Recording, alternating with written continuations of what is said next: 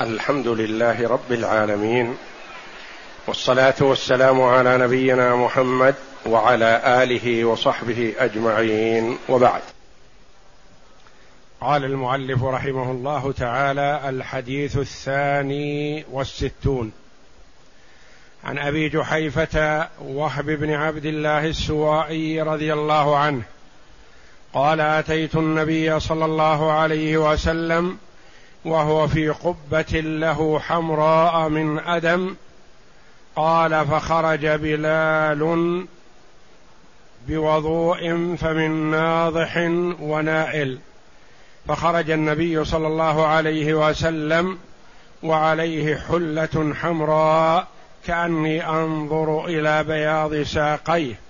قال فتوضأ وأذن بلال قال فجعلت أتتبع فاه ها هنا وها هنا يقول يمينا وشمالا حي على الصلاة حي على الفلاح ثم ركزت له عنزة فتقدم وصلى الظهر ركعتين ثم لم يزل يصلي ركعتين حتى رجع إلى المدينة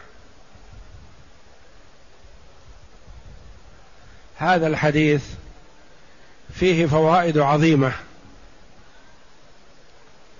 عن أبي جحيفة وهب بن عبد الله السوائي رضي الله عنه توفي رضي الله عنه عام أربع وسبعين من الهجرة. قيل توفي بالكوفة. قال أتيت النبي صلى الله عليه وسلم وهو في قبة له حمراء من أدم. لم يذكر المكان الذي جاء إلى النبي صلى الله عليه وسلم فيه في هذا الحديث ولكنه ورد في أحاديث أخر أنه جاءه بالأبطح يعني في البطحاء في بطحاء مكة. حمراء من أدم يعني من جلد والمراد بها الخيمة. قال فخرج بلال بوضوء فمن ناضح ونائل. فخرج النبي صلى الله عليه وسلم وعليه حلة حمراء كأني أنظر إلى بياض ساقيه قال فتوضأ بلال فتوضأ وأذن بلال. قوله فخرج بلال بوضوء. المراد به فضله وبقية وضوء النبي صلى الله عليه وسلم. فمن ناضح ونائل. الصحابة رضوان الله عليهم كانوا يعظمون النبي صلى الله عليه وسلم أشد التعظيم وهو أهل لذلك عليه الصلاة والسلام. فكانوا يتبركون بكل شيء مسه أو خرج منه. فالماء الذي يتوضأ به إذا بقي فيه فضله فرح به الصحابة رضي الله عنهم. فكانوا يبتدرونه يتسابقون إليه. فمن ناضح ونائل يعني يختلفون. منهم أن يأخذ من الماء شيء فينضح به على جسمه وينضح به على غيره. ومنهم نائل يعني ما يحصل على ماء وإنما يأخذ من بلل يد صاحبه. فالناضح الذي يأخذ شيئا من الماء والنائل الذي يمسه شيء من البلل. والنبي صلى الله عليه وسلم يتبرك الصحابة رضي الله عنهم بفضل وضوءه وبفضل الماء الذي يشرب منه وبشعاره صلى الله عليه وسلم وبحتى التفالة والنخامة من فمه صلى الله عليه وسلم لا يدعونها تسقط على الأرض. ما عدا الأشياء النجسة فهم لا يأتونها ولا يرضى لهم صلى الله عليه وسلم أن يأتوا إليها لأن بوله وغائطه صلى الله عليه وسلم كسائر الناس. فكانوا يتبركون بما مسه عليه الصلاة والسلام. وهذا خاص بالنبي صلى الله عليه وسلم دون سواه. فبعض المؤلفين رحمه الله أخطأ في هذا فقال هذا دليل على جواز التبرك بالصالحين والأخيار. ونقول هذا يحتاج إلى دليل والصحابة رضي الله عنهم تبركوا بالنبي صلى الله عليه وسلم. وصغار الصحابة والتابعون لم يتبركوا بأبي بكر رضي الله عنه ولا بعمر رضي الله عنه ولا بعثمان ولا بعلي رضي الله عن الجميع. وهم خيار الأمة بعد نبيها. فاذا التبرك بالنبي صلى الله عليه وسلم وحده لأن الدليل جاء في ذلك ولم يأت في غيره.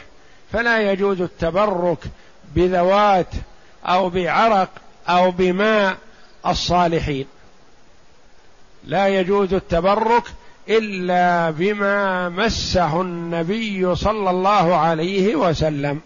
لأن النبي صلى الله عليه وسلم كان إذا حلق كما إذا حلق في حجة الوداع عطى أعطى أحد الصحابة رضي الله عنهم شعر شقه لتوسيعه على الصحابة الحاضرين. فأقرهم صلى الله عليه وسلم على التبرك به ولم يثبت أن الصحابة رضي الله عنهم تبركوا بأحد من الصحابة من كبرائهم ولا التابعون تبركوا بأحد من الصحابة اذا فالتبرك المشروع في النبي صلى الله عليه وسلم في ذاته فقط. وأما بعد مماته صلى الله عليه وسلم فلا يسأل الله جل وعلا بجاه النبي صلى الله عليه وسلم وإنما ممكن أن تسأل الله بحبك للنبي صلى الله عليه وسلم وتسأل الله بحبك للصحابة رضي الله عنهم لأن حب النبي صلى الله عليه وسلم عبادة لله جل وعلا. فالله أمرنا بحبه صلى الله عليه وسلم. قل إن كنتم تحبون الله فاتبعوني يحببكم الله ويغفر لكم ذنوبكم. لا يؤمن أحدكم حتى أكون أحب إليه من ولده ووالده والناس أجمعين أو كما قال صلى الله عليه وسلم. فخرج بلال بوضوء والوضوء كما تقدم لنا هو الماء. الماء الذي يتوضأ به. والمراد بهذا هو بقية الماء الذي توضأ منه النبي صلى الله عليه وسلم. فمن ناضح ونائل. الناضح هو اللي يأخذ شيء من الماء. والنائل الذي يمسه الرطوبة فقط. فخرج النبي صلى الله عليه وسلم وعليه حلة حمراء. الحلة اللباس.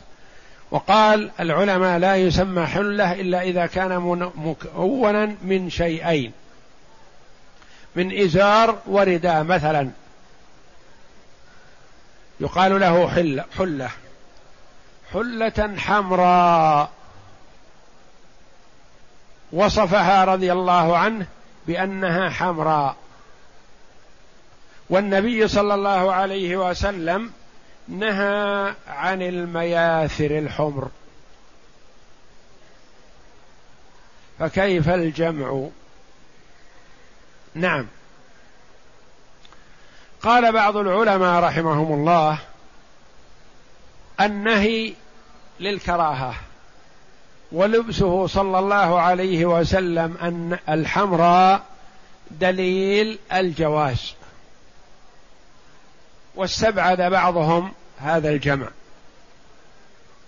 وقال الأولى ما قاله ابن القيم رحمه الله فيقال حلة حمراء إذا كان فيها خطوط حمر وفيه خطوط غيرها بيض أو سود أو غير ذلك.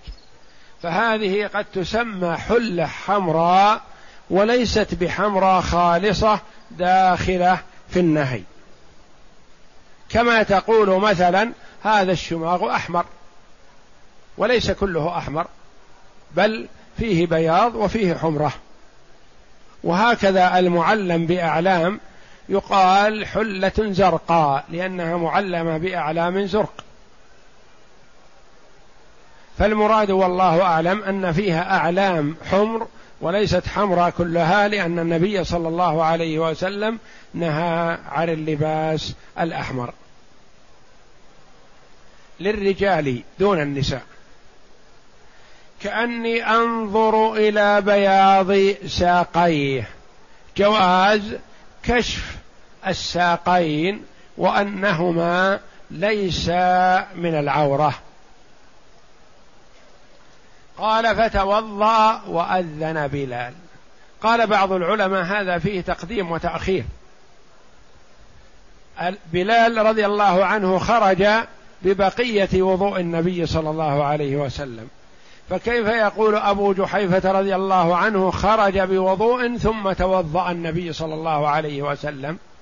لعل هذا فيه تقديم وتأخير أي أن النبي صلى الله عليه وسلم توضأ ثم خرج بلال ببقية وضوء النبي صلى الله عليه وسلم. وأذن بلال أذن بالصلاة.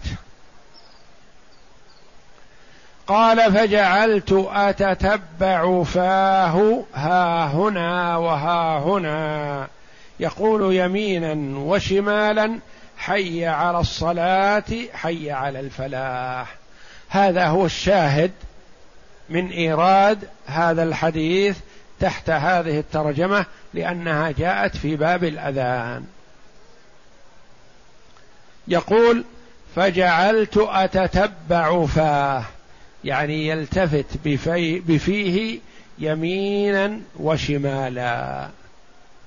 قال بعض العلماء قوله أتتبع فاه دليل على أن بلال ما كان يلتفت بكل جسمه وإنما يلتفت بوجهه فقط وقدماه إلى القبلة كما تقدم لنا قريبا. فالمؤذن يلتفت بوجهه ويلوي رقبته. هكذا. يمينا وشمالا حي على الصلاة حي على الفلاح. قال العلماء رحمهم الله في هذا احتمالان. أنه كان يلتفت يمينا فيقول حي على الصلاة ثم يلتفت شمالا ويقول حي على الصلاة ثم يلتفت يمينا ويقول حي على الفلاح ثم يلتفت شمالا فيقول حي على الفلاح. فيكون لكل جانب نوع من النداء. لكل جانب له من النداءين حظه. فلليمين حي على الصلاة وحي على الفلاح وللشمال حي على الصلاة حي على الفلاح. هذا احتمال. الاحتمال الآخر أنه قال حي على الصلاة حي على الصلاة يمينا. حي على الفلاح حي على الفلاح شمالا. وهذا هو الأقرب وهو الذي رجحه ابن دقيق العيد رحمه الله وهو المعمول به لدينا. أي أن أنه يلتفت يمينا لكلمتي حي على الصلاة. ويلتفت شمالا لكلمتي حي على الفلاح.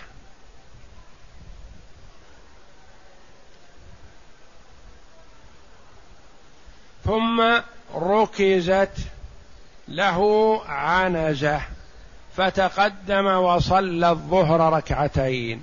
العنزة هي حربة أو عصا قصيرة متينة في آخرها كالشوكة.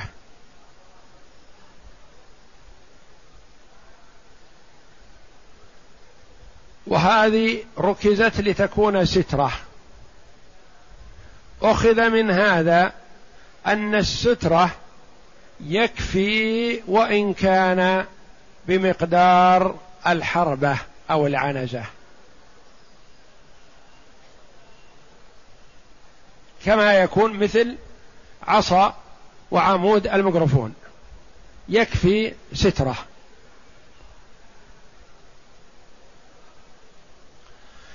كذلك أخذ من هذا أن السترة تتخذ حتى وإن كان المرء بمكة. فالنبي صلى الله عليه وسلم اتخذها وهو بالأبطح في مكة. فاتخذ السترة عليه الصلاة والسلام. ولهذا اختلف العلماء رحمهم الله في جواز المرور بين يدي المصلي في مكة بأقوال كثيرة.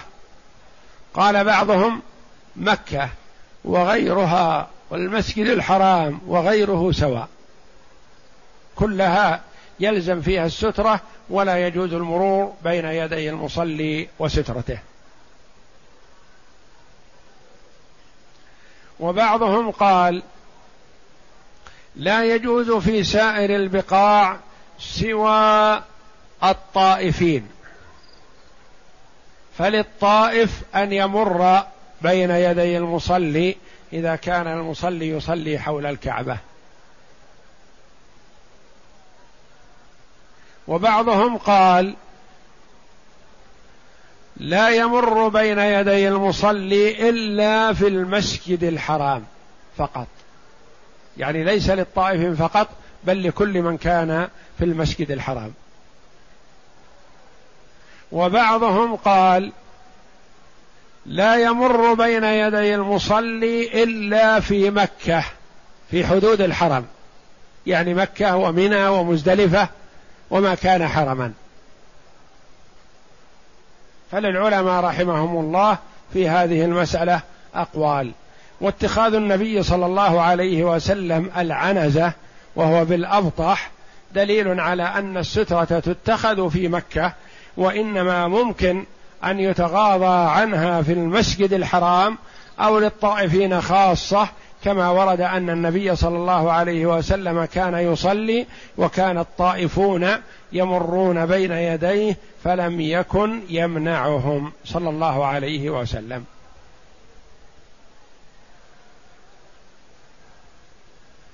قال ثم لم يزل يصلي ركعتين حتى رجع إلى المدينة.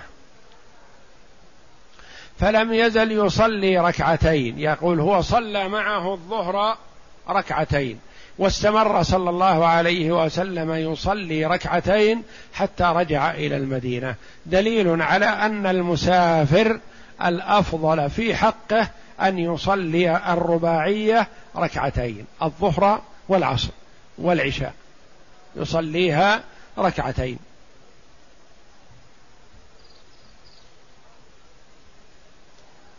كذلك يؤخذ من هذا فضيلة الصلاة والمضاعفه في سائر بقاع مكة. لا في المسجد هذا شرفه الله وحده بل في سائر مكة. من أين أخذنا هذا؟ من كون النبي صلى الله عليه وسلم يصلي بأصحابه بالأبطح. فلو كانت الصلاة بالأبطح بواحدة وفي المسجد الحرام هذا بمائة ألف صلاة ما صلى النبي صلى الله عليه وسلم بأصحابه بالأبطح وحرمهم المضاعفة مائة ألف صلاة. لولا أن الصلاة في سائر مكة مضاعفة. والله جل وعلا سمى مكة كلها المسجد الحرام في قوله تعالى سبحان الذي أسرى بعبده ليلا من المسجد الحرام إلى المسجد الأقصى. قالوا إن النبي صلى الله عليه وسلم لم يكن راقدا تلك الليلة في هذا المسجد وإنما كان في بيت أم هانئ رضي الله عنها فأسري به. وقال جل وعلا عن المسجد الحرام ومن يرد فيه بإلحاد بظلم نذقه من عذاب أليم. ليس المراد والله أعلم إرادة الإلحاد داخل المسجد فقط وإنما في سائر مكة.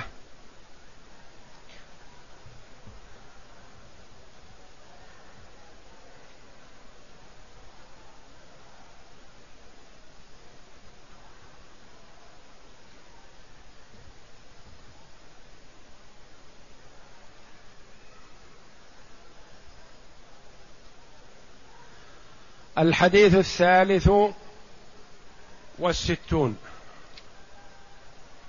عن عبد الله بن عمر رضي الله عنهما عن رسول الله صلى الله عليه وسلم أنه قال إن بلالا يؤذن بليل فكلوا واشربوا حتى يؤذن ابن أم مكتوم. يقول صلى الله عليه وسلم إن بلالا يؤذن بالليل يعني قبل طلوع الفجر. فلا يمنعكم بلال من سحوركم. فليتسحر من أراد الصيام وليأكل وإن أذن بلال لأن أذانه قبل طلوع الفجر. فما دام الفجر لم يطلع فيقال بليل. وإذا طلع الفجر طلع وجد النهار. انتهى الليل. كما يؤخذ من هذا جواز اتخاذ مؤذنين في مسجد واحد. فالنبي صلى الله عليه وسلم اتخذ بلالا وابن أم مكتوم. كما يؤخذ من هذا جواز اتخاذ المؤذن الأعمى وأنه يجوز أن يكون المؤذن أعمى إذا وجد من يدله ويرشده على دخول الوقت.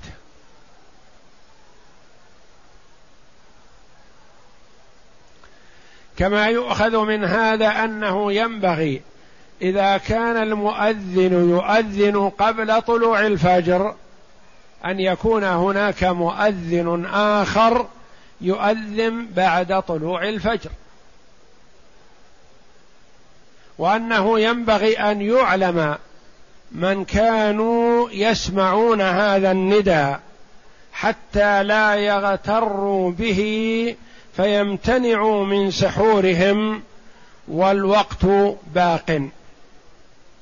فالنبي صلى الله عليه وسلم أرشد الصحابة أن لا يتوقفوا عن الأكل والشرب إذا أرادوا الصيام بأذان بلال. وإنما يأكلوا ويشربوا لأن بلالا يؤذن قبل طلوع الفجر.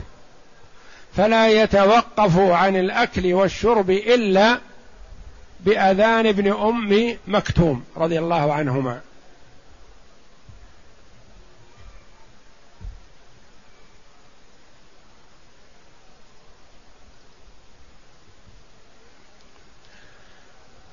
كما يؤخذ من هذا جواز الأذان لصلاة الفجر قبل طلوع الفجر.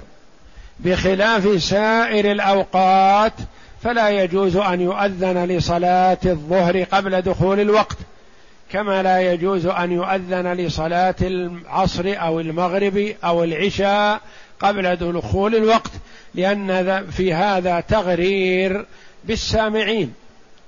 ما عدا الفجر لما لأنه علم هذا وينبغي إذا كان المؤذن يؤذن قبل طلوع الفجر أن يكون هناك مؤذن آخر يؤذن بعد طلوع الفجر أو يكون السامعون يعلمون بمقدار تقدمه فلا يجعل أذانه متفاوتا في أوقات متعددة وإنما يكون في وقت واحد قبل الفجر مثلا بزمن محدود معين حتى لا يكون في ذلك مغرة للآخرين.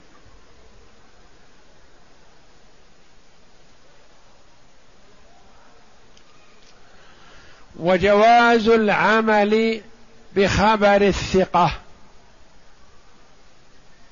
وإن كان أعمى لأن النبي صلى الله عليه وسلم أمر الصحابة أن يتوقفوا عن الأكل والشرب إذا أرادوا الصيام بأذان ابن أم مكتوم وهو أعمى لكنه ثقة.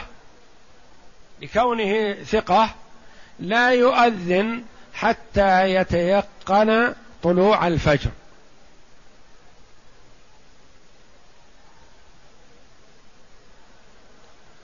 كما يؤخذ منه استحباب تأخير السحور إلى آخر وقت يباح فيه. لأن النبي صلى الله عليه وسلم قال فكلوا واشربوا. وهذا الأمر أمر إباحة لا أمر وجوب ولا أمر استحباب لأنه أمر إباحة الأكل والشرب. كما في قوله جل وعلا وكلوا واشربوا حتى يتبين لكم الخيط الابيض من الخيط الاسود من الفجر لأنه ينبغي أن يؤخر السحور إلى آخر الوقت حيث أنه لم يكن بين أذان بلال وأذان ابن أم مكتوم إلا وقت يسير بمقدار ما ينزل بلال ويصعد ابن أم مكتوم. وسمى النبي صلى الله عليه وسلم وقت أذان بلال ليل. وهو قرب طلوع الفجر.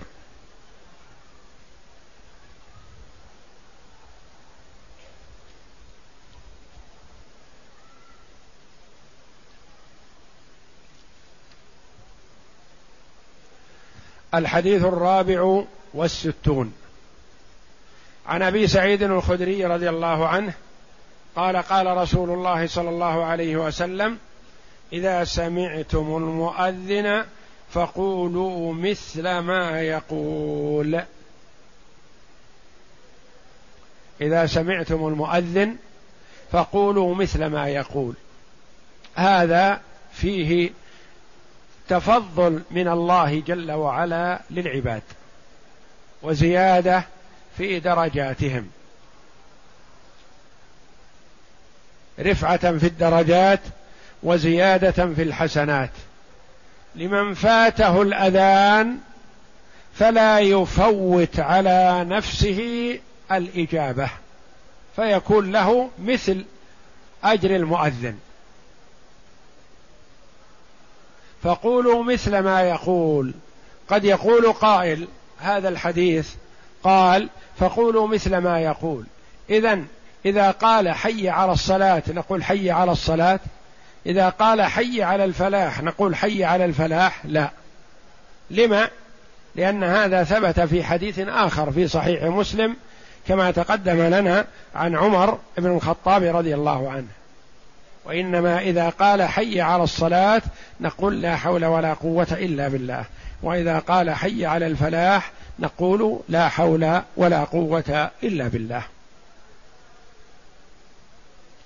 وذلك أن المؤذن ينادي فيقول يمينا وشمالا حي على الصلاة حي على الفلاح. يعني هلموا تعالوا إلى صلاتكم. تعالوا إلى فلاحكم في الدنيا والآخرة. والمجيب لا ينادي غيره وإنما يعبر عن نفسه. فهو منادى المجيب منادى. فهو حينئذ يقول لا حول لي ولا قوة لي ولا استطاعة لي بأن أجيب إلا بتوفيق الله جل وعلا. فيقول لا حول ولا قوة إلا بالله. يعني لا قدرة لي على الإجابة ولا قدرة لي على شيء من الأمور التي يتقرب بها إلى الله جل وعلا إلا بتوفيق الله جل وعلا.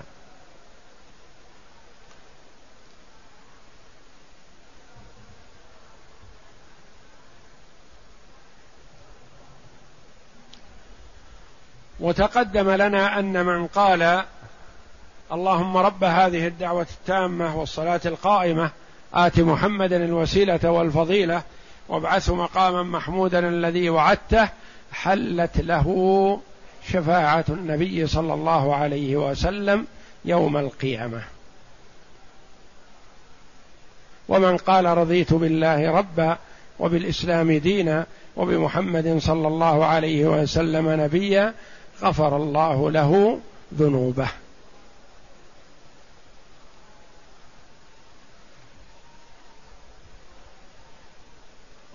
وإجابة المؤذن تستحب على كل حال كان عليها المرء إلا في الحالات التي لا ينبغي له أن يذكر الله فيها كأن يكون في مكان قضاء الحاجة. يجامع أهله فلا يجيب المؤذن لأنه مأمور في هذه الحالات في السكوت ومنهي عن الكلام حتى وإن كان من ذكر الله تكريما وتعزيزا لذكر الله.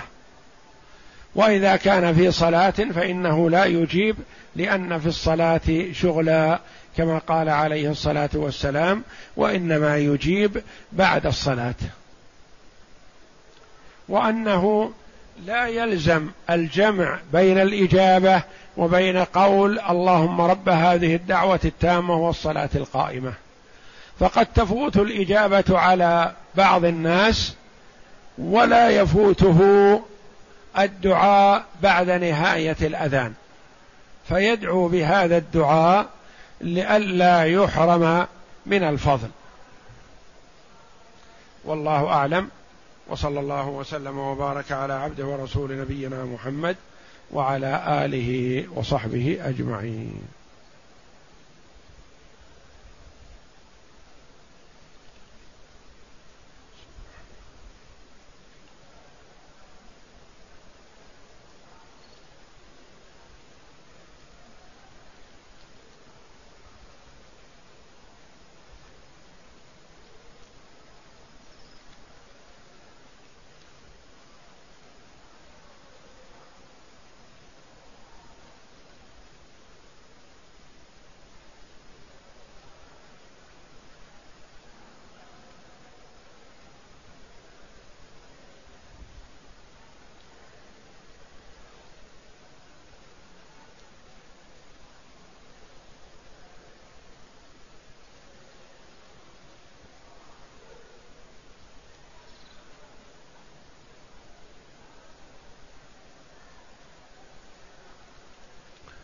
أخ يسأل عن الطلاق وأنه قال كذا وكذا إلى آخره.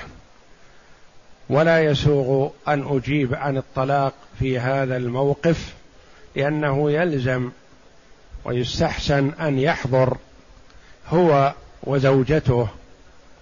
ومن شهد القول أمام أحد القضاة يعلم الحقيقة كما هي ثم يجيب بالجواب الصحيح إن شاء الله.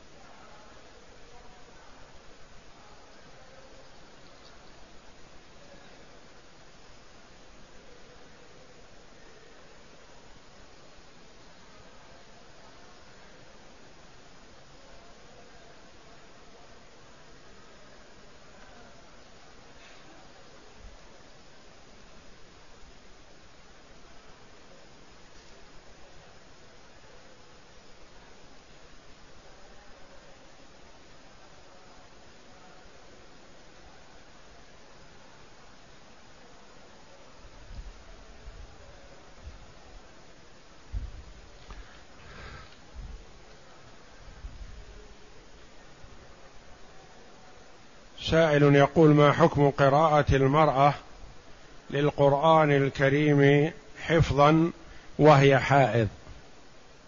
هذا محل خلاف بين العلماء رحمهم الله. بعض العلماء قال الحائض لا تقرأ القرآن لا حفظا ولا نظرا لأن عليها حدث أكبر لا يسوغ لها أن تقرأ. وقال بعض العلماء يجوز للحائض والنفساء أن تقرأ إذا احتاجت إلى ذلك كأن تخشى أن تنسى ما حفظته فتقرأ حفظها ولا تمس المصحف. أو يكون عليها امتحان في القرآن. أو تكون مضطرة لإقراء من تقرئه من تلميذات أو أولاد أو نحو ذلك فتقرأ للحاجة لأن رفعها حدثها ليس بيدها. بخلاف الجنب فالجنب يستطيع متى شاء أن يرفع حدثه بالاغتسال أو بالتيمم إذا لم يستطع الماء لعدمه أو لعدم القدرة على استعماله.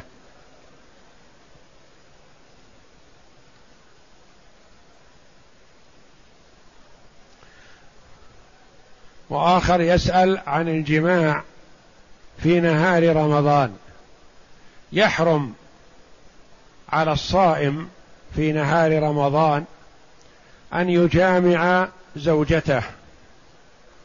فإن فعل فقد وقع في الحرام فعليه التوبة والندم على ما فرط منه والعزم على الا يعود إلى ذلك وعليه قضاء ذلك اليوم أو تلك الأيام وعليه الكفارة وهي عتق رقبة. فإن لم يجد فصيام شهرين متتابعين. فإن لم يستطع أطعم ستين مسكينا عن كل يوم.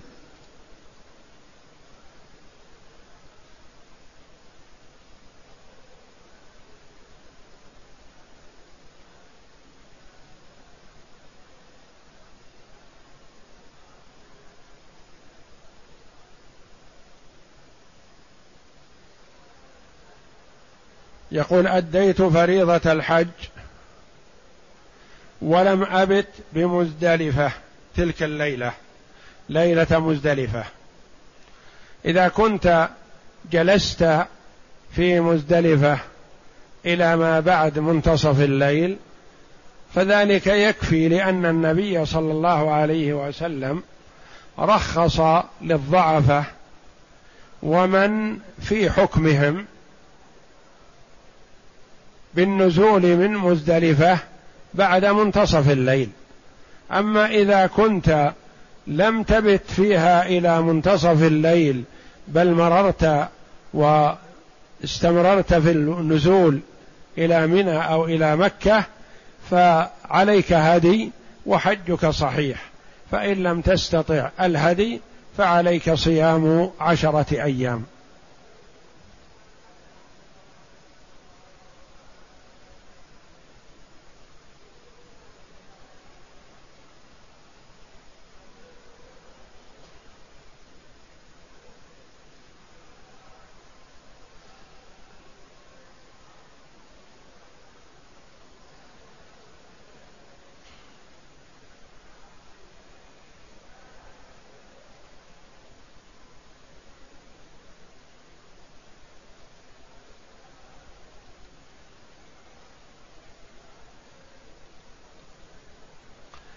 يقول امرأتان مرضعتان واحدة لديها ولد والأخرى لديها بنت باتتا في ظلام فأخذت الأم أم الولد البنت وأخذت أم البنت الولد وأرضعت أم البنت الولد.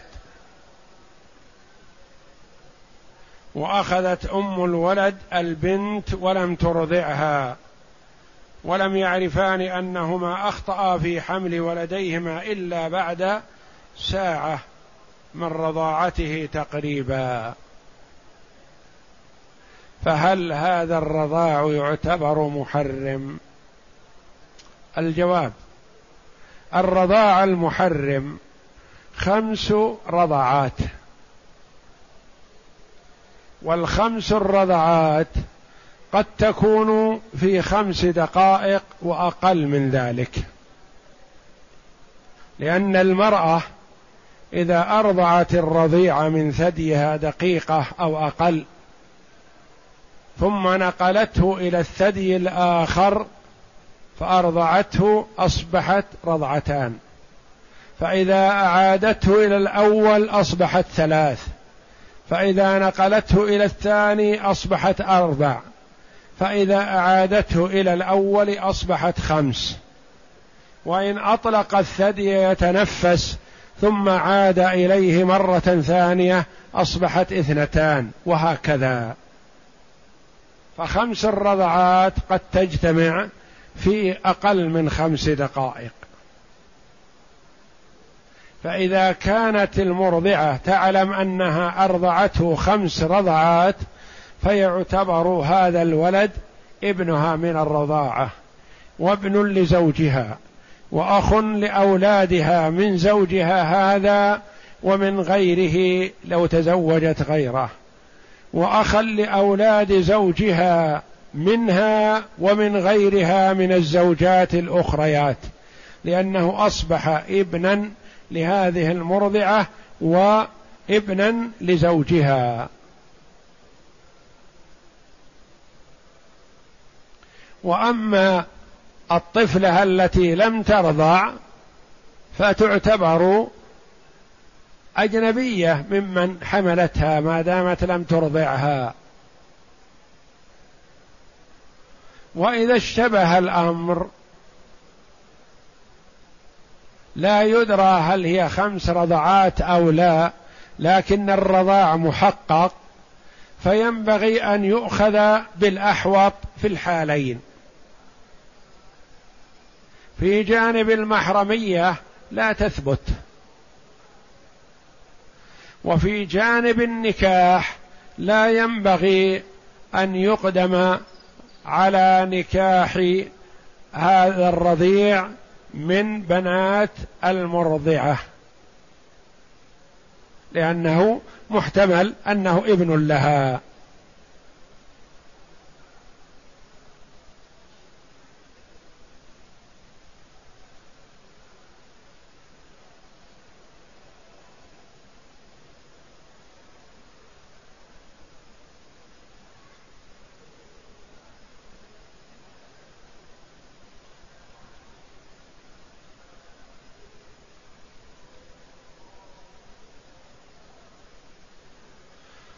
يقول ماذا يقول من يجيب المؤذن إذا قال المؤذن في صلاة الفجر الصلاة خير من النوم؟ قال بعض الفقهاء رحمهم الله يقول صدقت وبررت.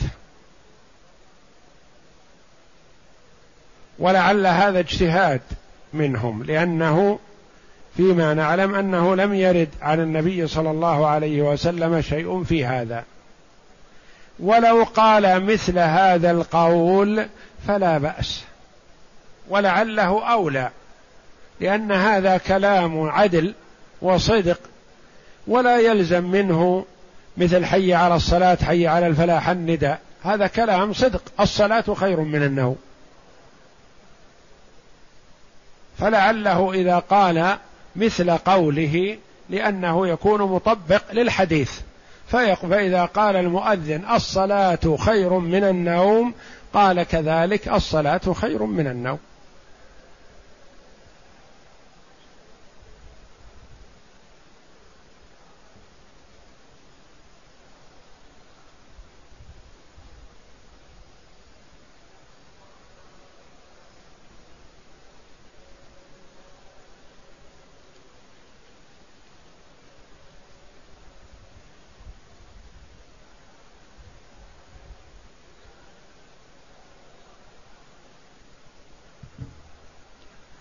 يقول شخص من خارج مكة ومبتعث للدراسة بمكة لمدة عام دراسي. من أين يحرم للعمرة أو الحج؟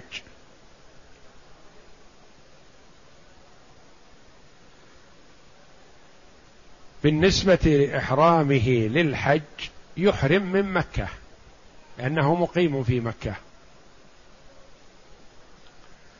وإذا رغب العمرة فيخرج إلى الحل. لأن من أقام بمكة فترة يعتبر هو ومن أقام عمره كله في مكة سواء لأنه ساكن في مكة.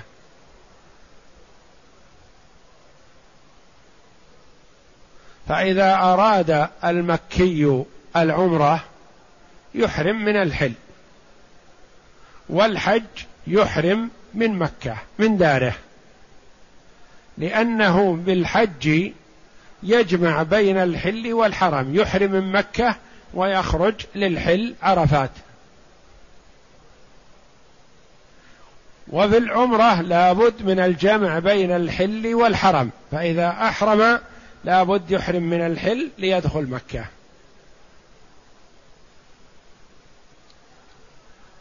وما هو الأفضل له؟ استغلاله قربه من المسجد الحرام مواصلة العمرة أم الطواف؟ الأولى له الإكثار من الطواف ولا يخرج لغرض الإتيان بعمرة فقط. لأنه روي عن عدد من علماء التفسير في مكة كمجاهد وغيره رحمهم الله قولهم هؤلاء الذين يذهبون إلى التنعيم لا أدري يأثمون أو يؤجرون. والمرء بمكة أفضل أعمال العمرة هو الطواف بالبيت.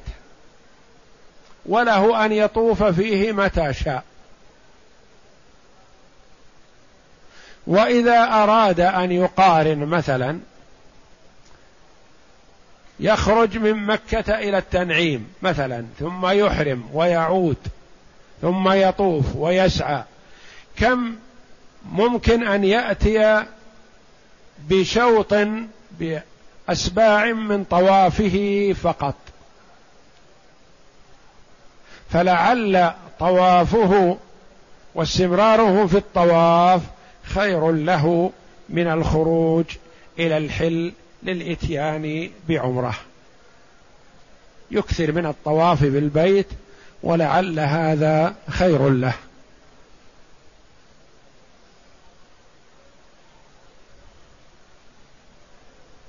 وما حكم الزواج بنية الطلاق؟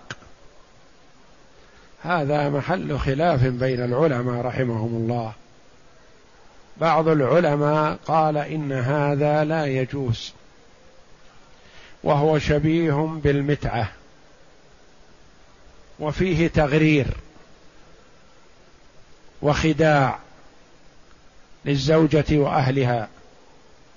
بالله عليك لو قلت لمن أردت أن تخطب منه أريد أن أتزوج ابنتك مدة إقامتي في هذا المكان مثلا سنة أو سنتين أو شهر أو خمسة أشهر هل يزوجك؟ فأنت إذا تزوجت وأنت ناو أن لا تستبقيها فأنت غررتها.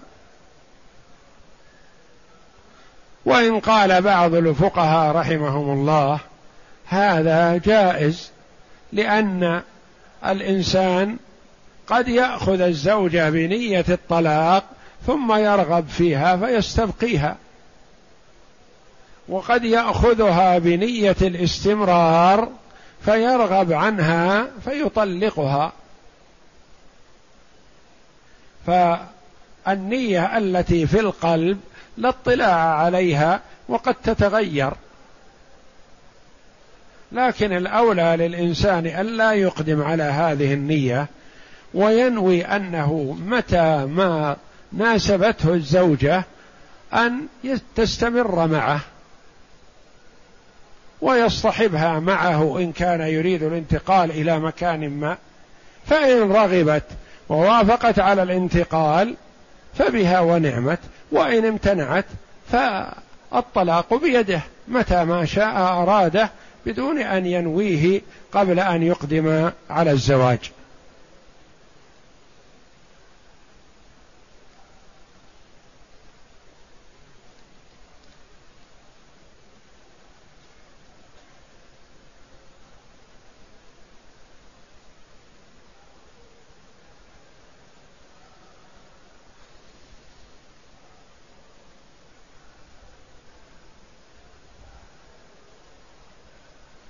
ما هو كفارة وطع الرجل زوجته في دبرها بعد التوبة.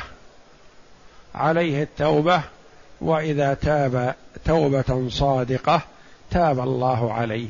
وليس في هذا كفارة لا مالية ولا عبادة كصوم أو عتق وإنما فيه التوبة إلى الله جل وعلا. وما هي كفارة الحدود بعد التوبة كالزنا وشرب الخمر. كفارتها التوبة التوبة الصادقة تجب ما كان قبلها ولا يخبر المرء بما صدر منه بل يستتر بستر الله جل وعلا ولا يخبر أحدا. والله جل وعلا يقول والذين لا يدعون مع الله إلها آخر ولا يقتلون النفس التي حرم الله إلا بالحق ولا يزنون. ومن يفعل ذلك يلقى أثاما يضاعف له العذاب يوم القيامة ويخلد فيه مهانا إلا من تاب.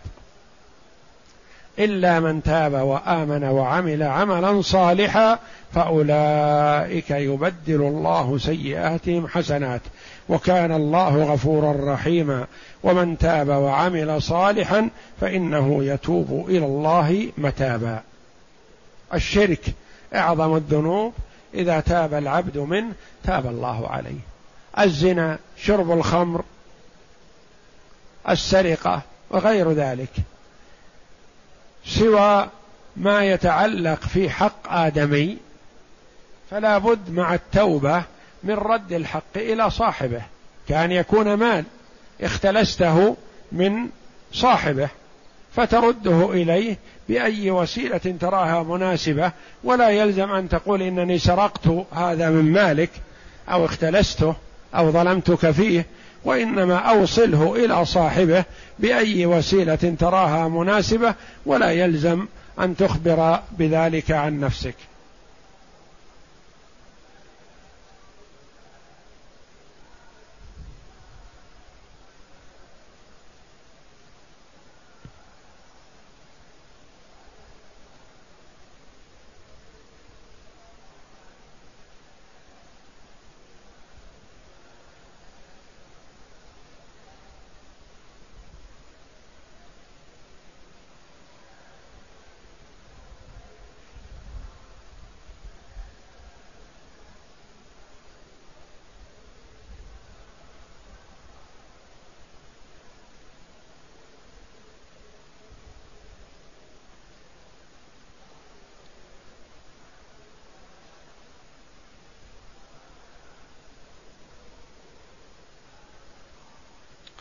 من فاته شيء من الأذان هل يأتي به ثم يتابع؟ نعم أفضل.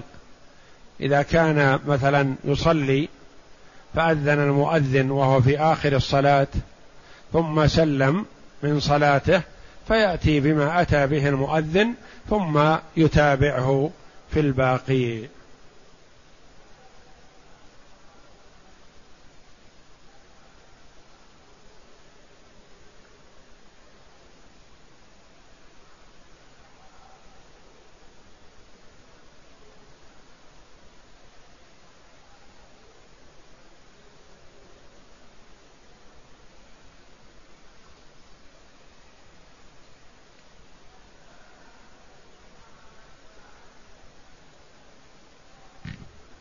هل يجوز المسح على الجوارب؟ إذا كان الجورب صفيق وساتر للمفروض وثابت بنفسه فيجوز المسح عليه. أما إذا كان شفاف أو رقيق لا يستر أو مخرق ونحو ذلك أو أن أنه لا يثبت بنفسه فلا ينبغي المسح عليه.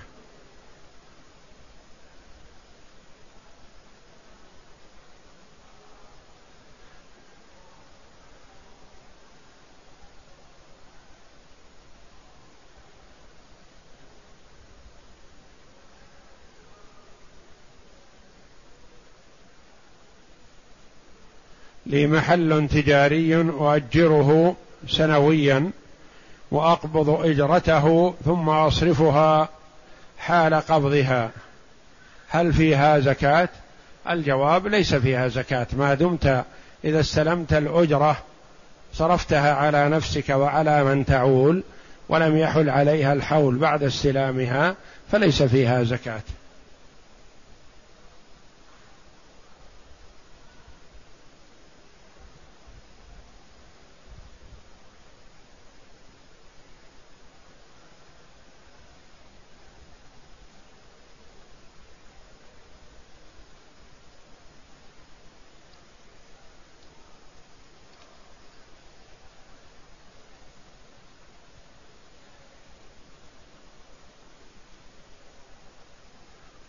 يقول الطفل الصغير إذا حملته هل يصح أن يكون طوافي عن نفسي وطوافه عنه؟ الجواب مثل هذا قرر الفقهاء بأنه إذا لم يكن له نية الصغير لم يكن له نية فلا يصح أن يطوف الكبير عن نفسه وهو حامل للصغير بنية طواف الصغير عن نفسه. وإنما تكون النية من الكبير عن الصغير. فإذا طاف بالصغير يطوف عن نفسه قبل أو بعد. والله أعلم. وصلى الله وسلم وبارك على عبده ورسول نبينا محمد وعلى آله وصحبه أجمعين.